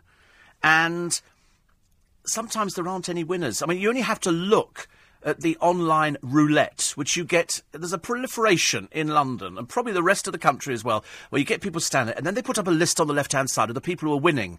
So-and-so, you know, Peter Piper picked £2. That's all they've got, £2. You don't see anybody with £10,000, £100,000, £98,000. You see none of that. You see little piddly amounts of money, £2, £16, £18. Well, that's not going to get you rich. Very rarely do you find people get rich through gambling. You get professional gamblers. I was lucky on the National to get first, second and third. You know, and to pick up £300-odd I thought was a bit of a result. Never happened again, and I don't go into betting shops, mainly because I don't know what's going on. I could just about manage to pick some horses out of a thing if I'm doing the National once a year, and that's it. Or I would do the office sweepstake if I happened to be in during the daytime. And that's the only thing I would do. And so, you know, it's an online lesson to people who get hooked. Once you've handed over your credit card details or your bank details, they take the money out. I would have thought that the bank should have said something before the £20,000 vanished. Like, wait a minute, you've £5,000 has gone out in a week. Why did they not write beforehand to the husband? So she reaches that money and then goes £6,000 on her credit card as well. So £26,000 in debt. She's in her 60s.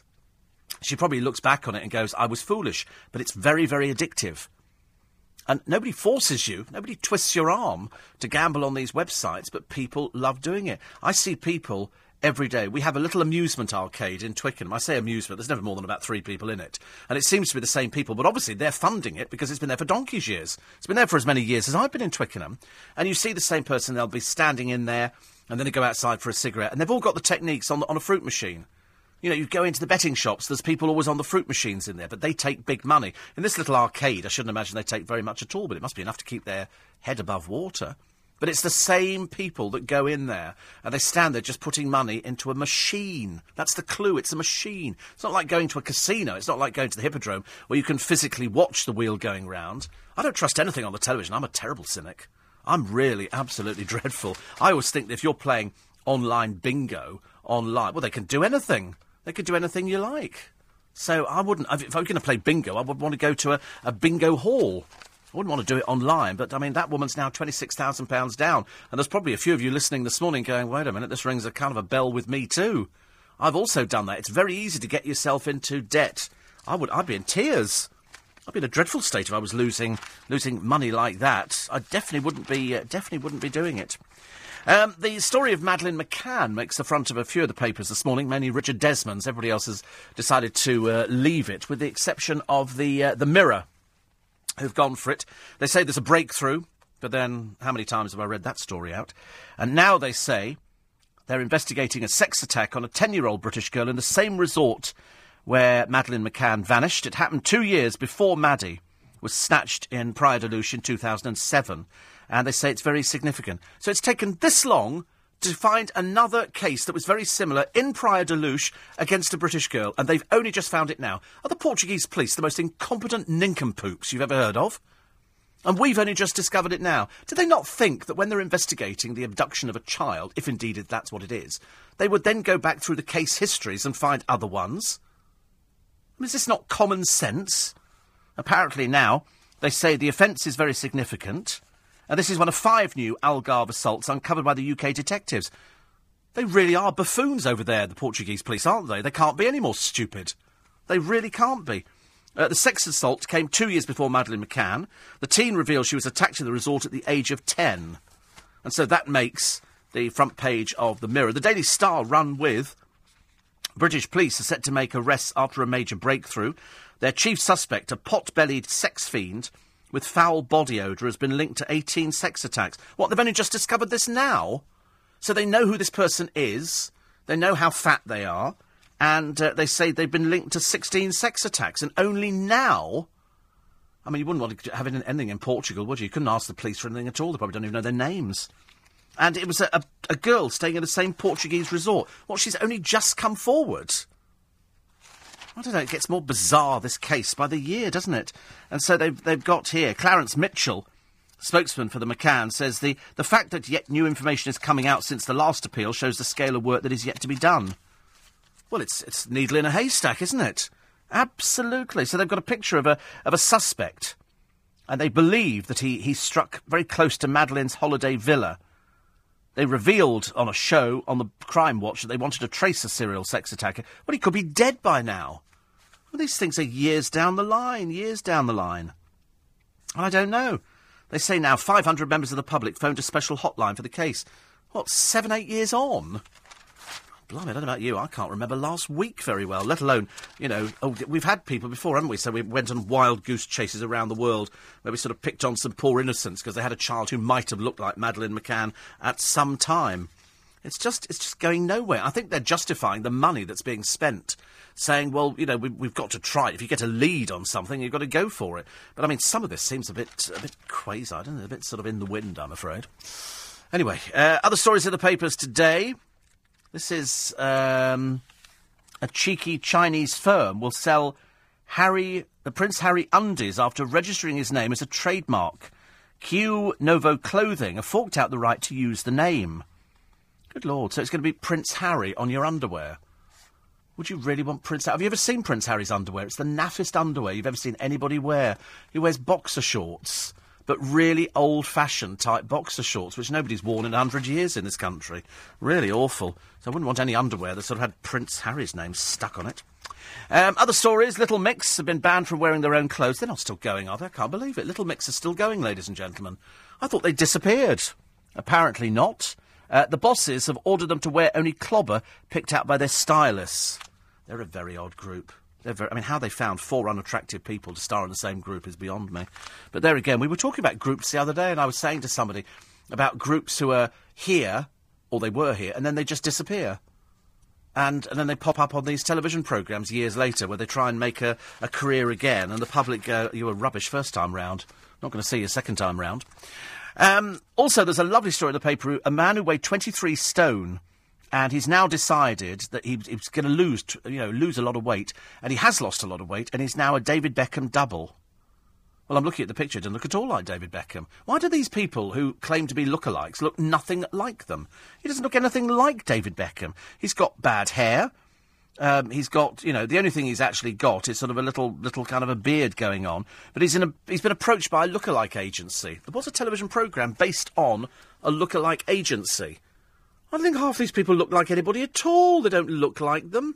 The only decent one was one who looked like Elton John. And only when he stuck a wig on his head did he look like Elton John. There was a Del Boy Trotter one as well. But most of them, of course, they sort of bear a passing resemblance. A passing resemblance. It doesn't quite work the rest of the time. Coming up, the best baby-making songs, dear, on my programme, including Adele's Someone Like You, Marvin Gaye's Let's Get It On, and James Blunt's You're Beautiful. It's LBC. It's 5:45. Latest headlines, Lisa Aziz. Muslim women are being urged to persuade their loved ones not to go to Syria. Oh, lovely. There's a very happy couple in the paper today, and it's Julie Hansford and Paul Young. She's 50 and he's 49. Good Lord, they don't look their age at all, actually. They really don't. I mean, he looks about 15. But anyway, when they came to picking a wedding reception, they knew exactly where they were going to pick. Pizza Hut, because that's where they met. Why do people do it? What's the matter with them? Housewife Julie says, it actually only started as a joke when I said to Paul, one day we'll get married in that church and have our reception at Pizza Hut. So they did. So they got married in pizza. They got married in the church, and she says married life is amazing. But they had a Pizza Hut cake, which had the Pizza Hut logo round it, and then on the top of it, it was a pizza, made obviously out of cake and all the rest of it. It's so wrong, isn't it, on so many levels. John Warrington's on his way to Heathrow, and then Stockholm. Now, have I been to Stockholm? No, I went to Copenhagen. He says, preparing to be sober for 2 days as a bottle of wine is £40. He said, I've managed to get the driver to switch over to LBC. I think so too. I came in this morning, and he said something to the driver this morning. I didn't know what we were listening to. I'm sure it wasn't even English. It was very bizarre. Luckily, it was very soft in the background, so it means that I could sort of close my eyes on the journey in. Stockholm. What's Stockholm famous for? I can't think of anything that Stockholm is known for. Is it known for its food? No, it's a bit like Vienna, isn't it? It's not known for food either. That's why we were talking about Australia. We were talking about Australia, and we were sort of saying, why people go to Australia. Do you go for the climate? Do you go for the Sydney Opera House? Do you go for the bridge? Do you go for going out to see Ayers Rock? Do you do culture? You don't go there for the food, do you? Because they're not known for any food. I thought they were just known for barbecues.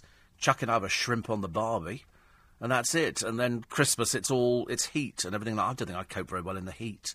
And I think we've got just as many good-looking people in this country as they have in Australia. It's only because it's got a bit of decent weather. That's about as far as it goes. Apparently, benefit cheats are everywhere. Well, they are, yes. It's lucky when the papers find them. And I absolutely love it when they get exposed in the papers because I've forgotten that makes that noise. Every time I get it, somebody always says to me, is that the noise of a text coming in on your phone? I go, it is. I'm ever so sorry. But it's I forgot what I was talking about now. Anyway, it's ABBA and Saab and vodka. That's what Stockholm's famous for. ABBA and Saab and vodka. Well, oh, right, is that where does Grey Goose vodka come from? That comes from France. Oh, right, Belvedere's from Poland. They look so similar, don't they? Trust you to know that. Honestly, the producer, I mean, you could give him a whole list of booze, and he could tell you where it comes from and how much it costs. It's almost built into his telephone. His mammy doesn't know he drinks, of course. So if she's listening to this programme, she'd be horrified. That's my son, Pod. He don't drink. Without realising. Oh, dear, honestly. You want to see the empties they throw away outside his place? There's 3 of them. I tell you, they've had to start shifting it into the neighbours' bins. They want people to think they've got drink problems, or anything like that. They have to go out at dead of night with all their empties and sort of distribute them up and down the street. We've all done that, haven't we? And there's, some sad stories in the paper. I don't want to do sad stories today. I've decided we only want to do happy stories. Happy stories are much, much better. And trying to find them is a little bit difficult, I'm afraid. But on the subject of Camilla and her younger brother who died yesterday, she apparently is absolutely heartbroken. They've issued a statement, and that makes a lot of the papers today. He was a socialite mixed with a lot of people, as I say, including Sarah Ferguson. How she slipped through the net, I do not know. Big Brother Chiefs wanting... Oh, that's right, I forgot to tell you about Justin Timberlake and how much money he left as a tip. Nearly £3,000 as a tip. Now, I've heard this before, and I'm supposing if you're Justin Timberlake and you get good service, why would £3,000 be that much money? I've started being a bit mean about tipping, and it was free bar. That's why... Him and his... Wow. So because he got the free bar, he tipped them £3,000. I've started being a bit mean about tipping. If they put down a service charge on the bill, which they seem to put down to a lot of... Legally, you can cross it out. You don't have to pay that. That's an extra charge. You don't have to pay it. And some restaurants get a bit sniffy about it. If they want to push it further, you tell them the law. Chapter and verse, you do not have to pay a service charge. You can leave your name and address... And they can pursue it if they want to, but they wouldn't. And, of course, if I found a restaurant that, if I crossed the service charge off, had made me put it back on again, I would be lambasting them from on high, let me tell you, because it's an illegal practice. And they do it because they're offering rubbish wages to the staff who work in there, because 9 out of 10 times the service charge doesn't go to the person who serves your table. So if I go to a restaurant and there's a service charge on there and it's already put on the bill, I don't offer any more money. Sometimes I've got certain restaurants I go to where I say to them, can you bring me the bill, but don't put the service charge on there. And I prefer to leave what I want to leave, not what I'm being told what to leave. And that's the way I work. And that works perfectly well for me. So when it comes down to Celebrity Big Brother, and we don't know who the people are, the reason is that because some of them are too famous. And apparently Tornado... I know, nobody knows who he is, poor delusional sap. He was some pathetic little gladiator a few years ago. Nobody knows who he is. He's only famous because he's going out with Kelly Brook, but he's now too famous to be on Celebrity Big Brother, and the Channel 5 bosses believe he could be a surprise hit. What is it? Has he demonstrated any personality recently? I've not known. All you see is him just standing there with his little tattoos and his little pair of trunks on. He looks a bit Neanderthal, I'm afraid. I shouldn't imagine he's got any personality at all. Most bodybuilders have got zero personality. They're the most boring people under the sun, as we told you earlier on. 66,000 in this country are on steroids. I could have a conversation with somebody on steroids. Anyway, David McIntosh is playing hard to get, insisting the UK is not his target market. He wants to focus on promoting himself on TV presenter, model and fitness expert in America. Oh, grow up, dear, for goodness sake. Don't be so stupid. You haven't done anything since you've left, have you? Have you done anything that's of note?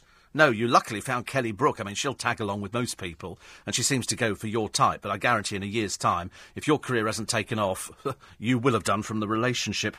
Apparently, Channel 5 think he'll be hilarious on the show and as a talking point, as everybody wants to know what he's really like. Nobody wants to know what he's like. Nobody cares what he's like.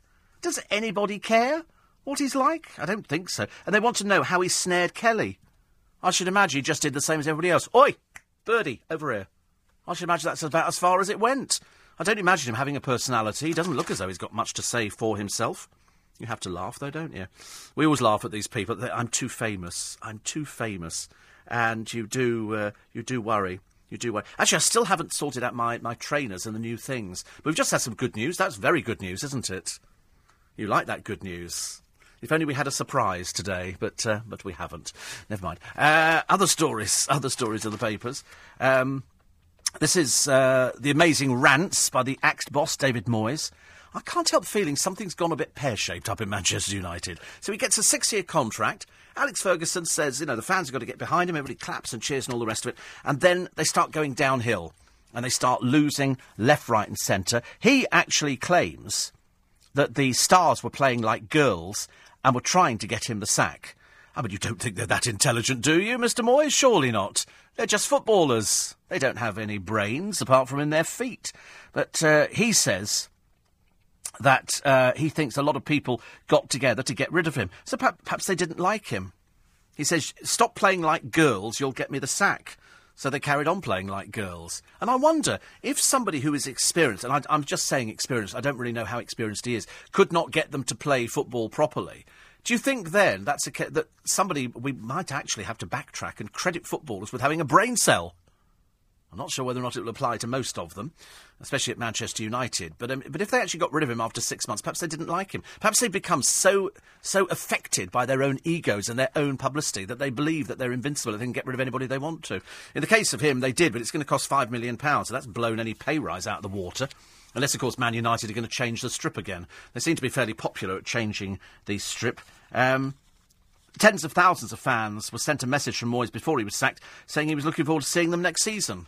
So obviously he didn't know, but somebody must have sat down at board level and had a discussion going, listen, it can't get any worse. I mean, to be honest, I probably could have done better. It depends, I suppose, if the footballers like you and if you instill in them some sort of loyalty. Perhaps he didn't do it. Perhaps there was no loyalty. Perhaps there was no loyalty. Perhaps that's why it went pear-shaped. I don't know. I've got no idea. I just know that he's going to get about a £5 million payoff, which seems quite nice. I like the idea of a £5 million payoff. Actually, I've got next week a couple of... When it comes to football, I'm not an expert, but I do my best. I try and understand what's going on in the game. I know that if I'd learnt to play football at school, I would be earning considerably more money than I am from sitting here at coming up to 6 o'clock in the morning. But there again, I always had two left feet. I did play rugby, I did do the sports, and it just was not for me. Definitely not for me. They're now saying this metal washed up in southwest Australia is unlikely to be from the missing flight. A lot of the papers are saying, oh, we could have found it. Just one piece of metal washed up, I'm afraid, does not make a flight. It really doesn't. And an Aussie Transport Safety Chief says, we do not consider this likely to be of use to us in our search. So, again, we are no nearer or no further away. We're still in exactly the same place we were before, which is we have no idea where this flight went to. Loads more to come in your final half hour of your early morning breakfast on LBC. We'll be going back over all the top stories. Catherine Jenkins showing off that sparkling engagement ring. A lot of men going, ooh, but I loved her. I loved her as well. John Lewis has been named Britain's best retailer after 150 years since opening their first small shop on Oxford Street. Smaller portions of food keep your children calmer at meal times, and Led Zeppelin have unveiled two never-before-heard tracks ahead of the band's reissue of their first three albums in June. That's clever marketing, isn't it? Oh, we found some tracks we never knew we had. Oh, we're going to get some publicity on that one. That always works. All of that, and hopefully your text, tweets and emails. I'm Steve Allen. This is LBC, and all of that is next. Morning, everybody. Welcome along to the final 25 minutes of the programme. Everything, well, as many as we can read out. We're reading on the programme this morning, all the text. We're having a bit of a slight mare of a day with the text and the email and stuff like that, but we will get round to it.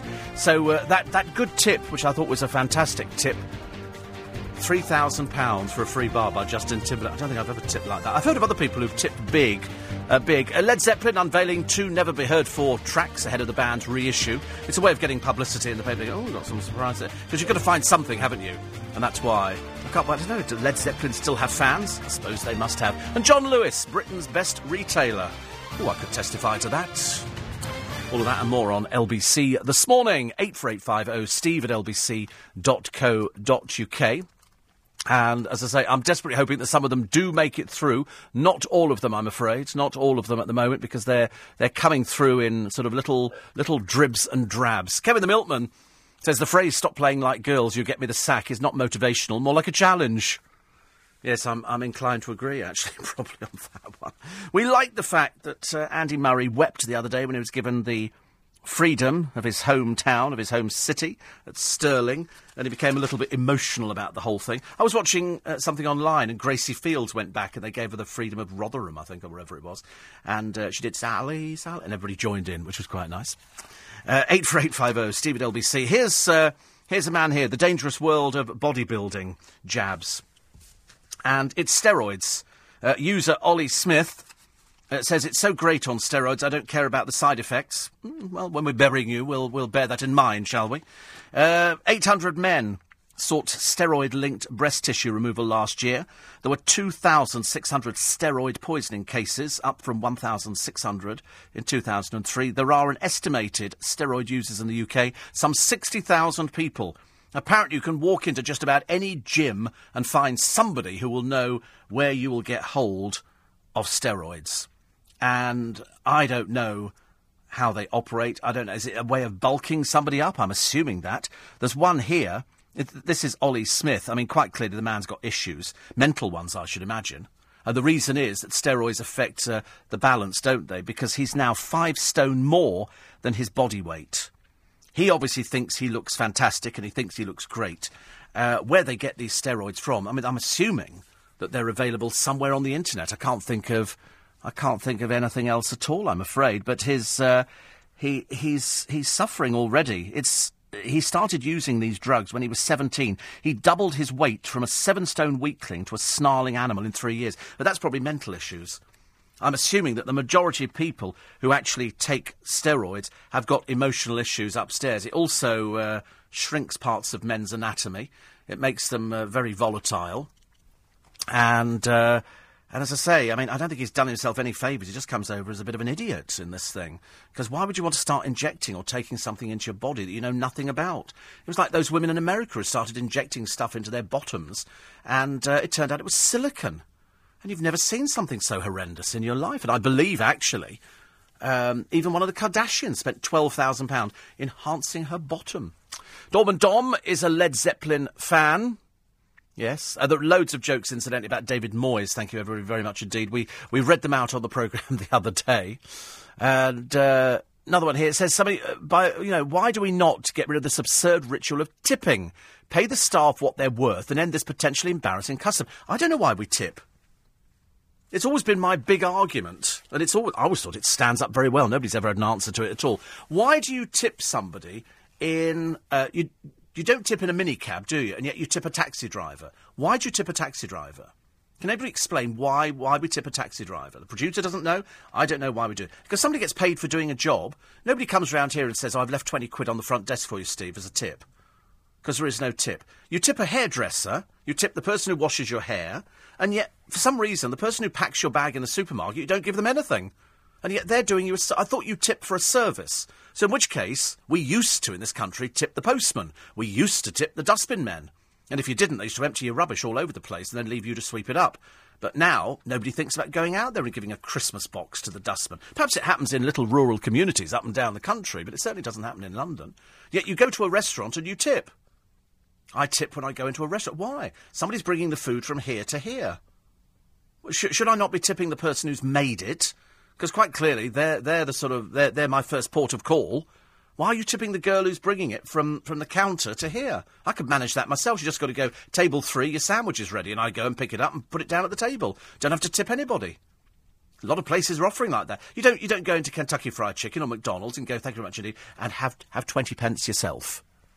You don't do that, do you? Why do you tip certain people? I never understand why we tip taxi drivers. I understand, you know, the whole process of tipping. You're tipping somebody for a service, but what is the service?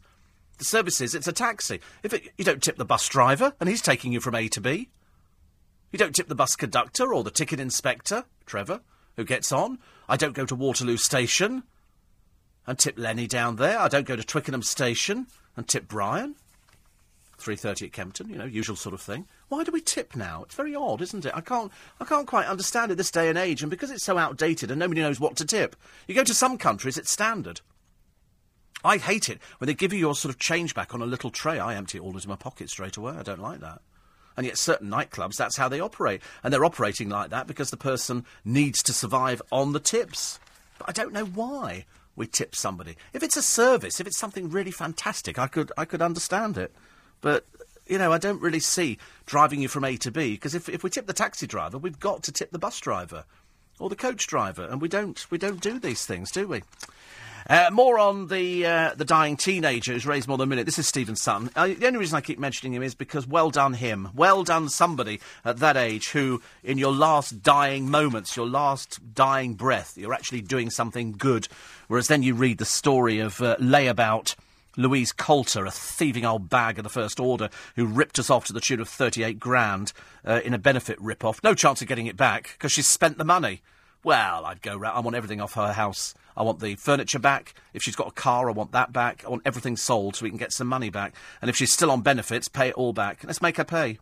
Let's make her pay. Tracy Johnson was the one. £48,000 while working as a travel guide abroad. 52... She comes from Froome in Somerset, convicted of fraud, and as far as I'm concerned, straight to prison, love. You can rot in there, as far as I'm concerned. The sooner we find all these people, the happier we are going to be. I was right about the fact that I didn't think that the Geldof family were particularly close. I think after Paulie Yates died, I think Bob kind of gave up. I think he knew what he had to do as his duty, but the trouble is he had his own life to lead, and I think it just wasn't in there. And I don't think that there was any relationship with Peaches at all. There certainly didn't appear to be with the sisters, did there? When they were tweeting this week prior to the funeral about makeup hints and everything else, whereas I thought they would have been tweeting about their sister. So perhaps they weren't close as a family. And then Bob Geldof has actually come out in the papers today, and he's admitted that he's angry about his distance. He apparently said he had an up-and-down relationship with the mum of two, and it had suffered lately. He said, I didn't speak to Peaches enough. There wasn't enough communication at times, and I have to live with that. You see, so because she was volatile, that's when she was going through her drugs and wild child thing, parents kind of go, well, you do what you want to do, and they wash their hands. And that's, of course, where it all falls apart. And that's why. He said, I didn't speak to her enough, which is what I predicted all the time. That's why people go off the rails. If you've got a stable home life and you've got, you know, a loving family around you, look after you, then it's fine. I don't think he bothered at all. I don't think he bothered, but now he has to live with it. They didn't speak. She was as volatile as he was, and we've seen him lose his temper a few times. So, consequently, the two clashing, what do you end up with? Nothing. Nobody speaks. How many times do you hear of families who don't talk anymore? Coming up, one of Britain's oldest cake shops is to float on the stock exchange. Which one do you think it is? LBC News Time, very nearly 6:14. 20 is the time. Nick and the team will be along at 7 o'clock this morning. If you drink... And most of you, I suspect, do drink, because it's coming up to the weekend again. If you drink 3.5 pints of beer a day, that can add 2 pounds a week in weight, which is equal to 7 stone a year. Well, I see thin people drinking. I don't see loads of fat people drinking. As well as the calories in booze, people who exceed their personal tipping point, tend to eat unhealthy and axe exercise plans. So in other words, when you drink, and we've all done it, we've all been there, where you go out and you have a few drinks on a Friday night, and then after you've had the few drinks you go, oh, I could really eat something. And that's when you end up eating the burgers, that's when you end up eating the kebabs, although you're not too sure what you're eating, actually, in the meat term nowadays. That's when you want to go and eat the Kentucky. But you want something that's going to soak up the alcohol. And for that reason, we eat very, very badly. They say that if you consume 3.5 beers on a Friday night, the chances are you will go out and eat 2,800 calories of food that evening to soak it up. And that can be chips, pizza, kebabs, burger. It's what I call the cheap food. It's the stuff that lines your stomach. It's the stuff that lines your... But we have to eat. When we have a few drinks, we have to go out and eat. I'm sure they don't do it in other countries. I'm sure I've been to other places and they don't sort of eat the rubbish that we eat. Next day, if you're fighting off a hangover and you've drunk 3.5 pints of beer, and there might be many of you listening thinking, is that all?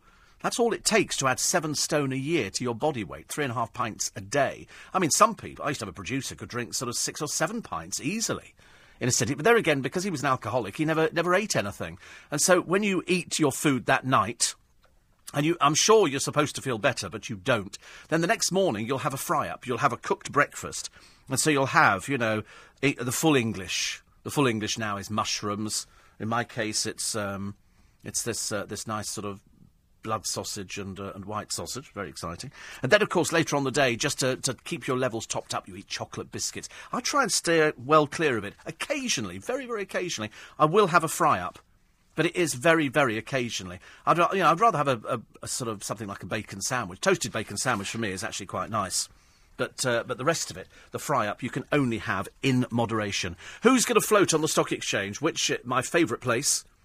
which, again, I can't eat at too often, Patisserie Valerie, apparently. Patisserie Valerie are going to be floating on the stock exchange, and they're just shaking your head in there, honestly. It's like looking at The Muppet Show. Have you ever seen The Muppet Show, where Statler and Waldorf sit in that little box? They sit there, and they sort of... It's not Ken and David. You're very rude, honestly, this morning. I don't know. You wait till you've had to sort of exercise your muscles and bring in the thing to hang up for the Clegg programme. Actually, the funny thing was, we walked in yesterday, and the Clegg... blind was up at the window. It's gone today, so it's obviously got, at some point, come back into the studio, which I quite like, because it is called Clegg. Strangely enough, and because we talked earlier on about this new idea of having dash cams on the front of your car. I've got one on my car, and it films the back of the car as well. And a lot of people say it's a brilliant idea.